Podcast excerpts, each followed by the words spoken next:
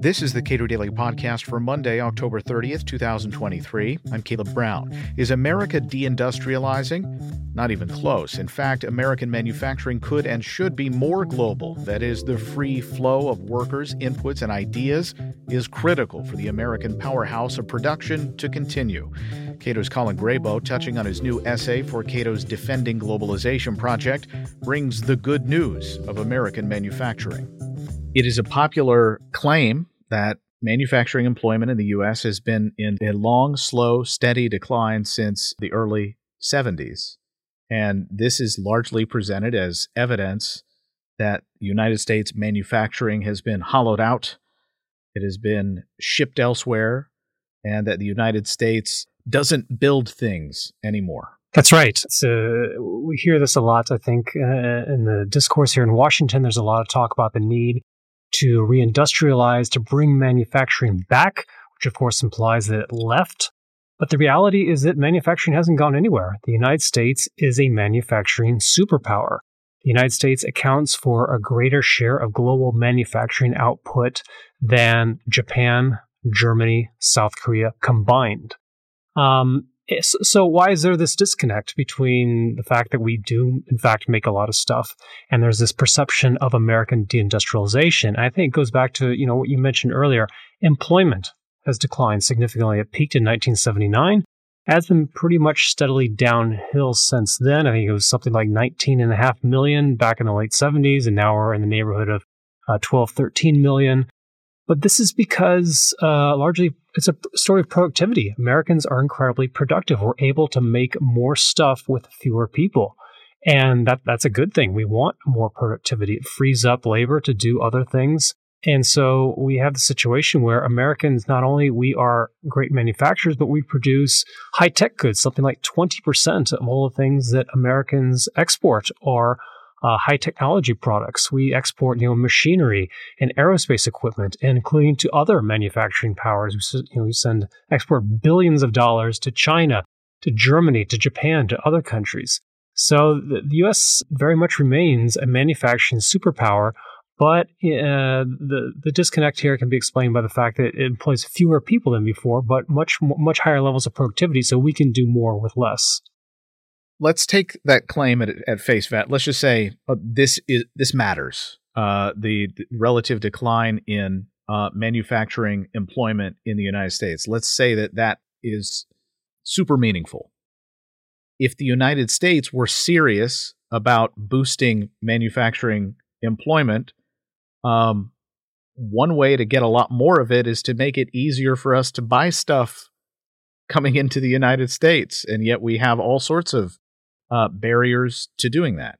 Uh, correct. Um, so one great example of this are uh, tariffs that we place on steel, because you know, there's a perception. I think what Trump said that if you don't have steel, you don't have a country.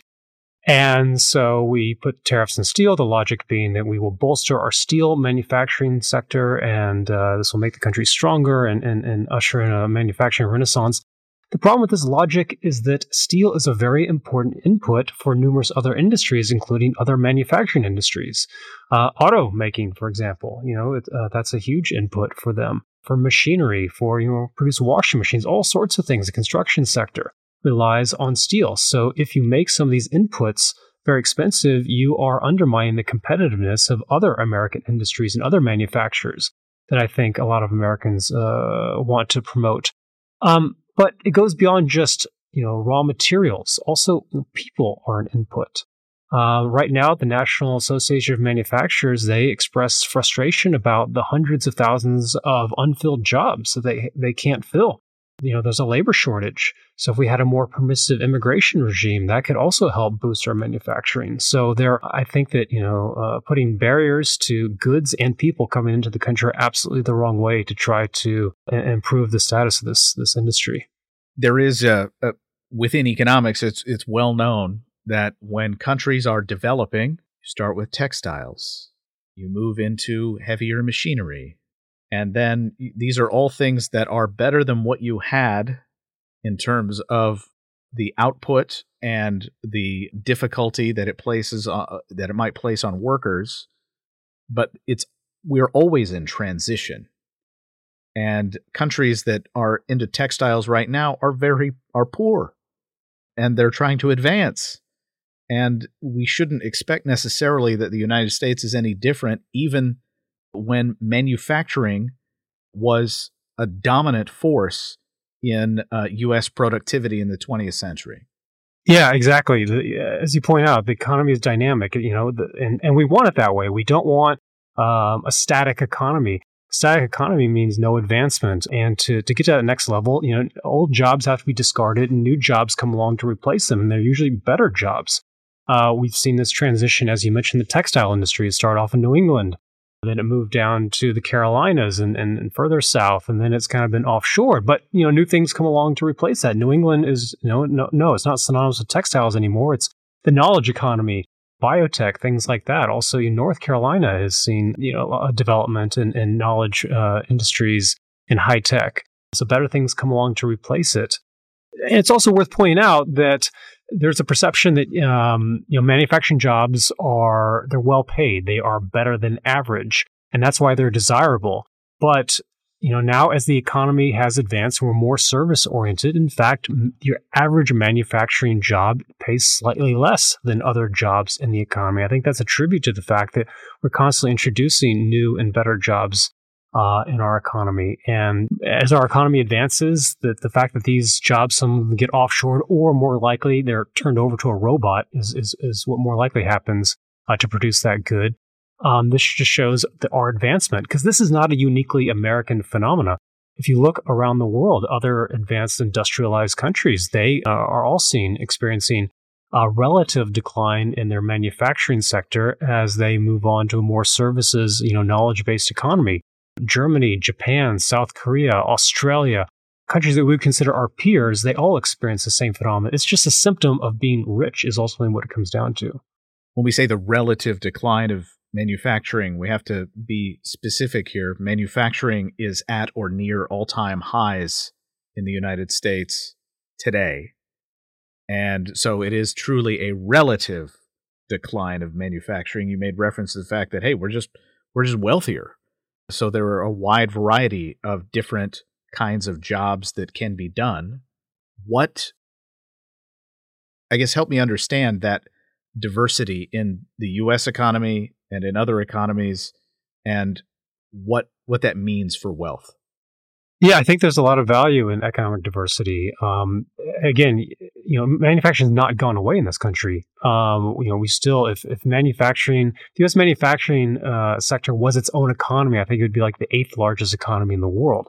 But relative to other, it's not so much that manufacturing you know has declined so much as other uh, sectors of the, the economy have expanded, and that's good um, because diversity means that you have more resilience when there's a downturn, a particular sector of the economy. You're not as beholden to the fortunes of that economy. You can weather the storm a bit better. So the fact that we have, yes, a strong manufacturing uh, sector, but we also have um, many other important sectors is is contributes to our economic resilience. Uh, I would submit so that when there are these inevitable downturns, it doesn't drag the rest of the economy down uh, down with it, and that uh, ultimately we're in a better place and we're not, we don't have to worry as much about these these fluctuations in our in our economic welfare. Politically, this is it's almost as if the the seen always has the drop on the unseen, and it's easy to point to these small factories in some part of the United States that have closed. Some of them open up uh, to our south. Some of them open up to the the Far East, um, but some of them open up elsewhere in the United States. That's right. Pointing to the the the closure in one part of the United States and an opening in the other part of the United States, I guess that just doesn't have as much salience for xenophobic voters. Yeah, yeah. Uh, I think you know the classic story here is you know a factory closes somewhere in, in the Rust Belt and then it, it's shipped overseas, and I think that's the the perception that people have in their head when they see a, a factory close. They assume that you know some foreigner must be benefiting from that closure. Uh, when in fact, you know, the majority of factory closures are usually explained by automation. You know, that accounts for far more many people losing their jobs than the job being shipped overseas, but also we have domestic outsourcing. We have exa- numerous examples of factories closing in the you know industrial Midwest, and then opening new new factories being opened by the same company down south. The auto industry is a great example of this, where we see an increasing shift uh, southwards. Unemployment or employment rather has declined in the industrial Midwest and has expanded uh, further south. You know, states like Alabama, South Carolina. But then we also see it's not just autos. We see examples of even the steel industry. I think it was U.S. Steel. Uh, recently, they closed uh, a factory somewhere in the Midwest. I want to say, you know, Indiana, something like this, and they opened a new one in Arkansas. And you know, also within steel, we have to differentiate. There's different types of steel operations. There's integrated mills versus uh, mini mills that rely heavily on scrap metal, and the mini mills are much more competitive. So and it's a good thing when we see some of these less competitive mills close and we shift over towards mini mills because that means, you know, overall the industry is better off, more resilient. Um, we want more competitive mills opening. And this is, yeah, this is just a natural part of the ever uh, ongoing shift uh, shifts within our economy. Um, certain, we talk about countries having comparative advantages. Well, states, you know, have comparative advantages as well. So I, I think that's something uh, worth keeping in mind. But you know, like you said, this this maybe doesn't have the same salience. Uh, maybe throws people for a loop a bit when it's not a foreigner getting the job; it's actually another American in a different state, but still the same dynamic. Colin Grabow is author of a new essay for Cato's Defending Globalization project. Subscribe to and rate the Cato Daily Podcast wherever you please. And thank you for listening.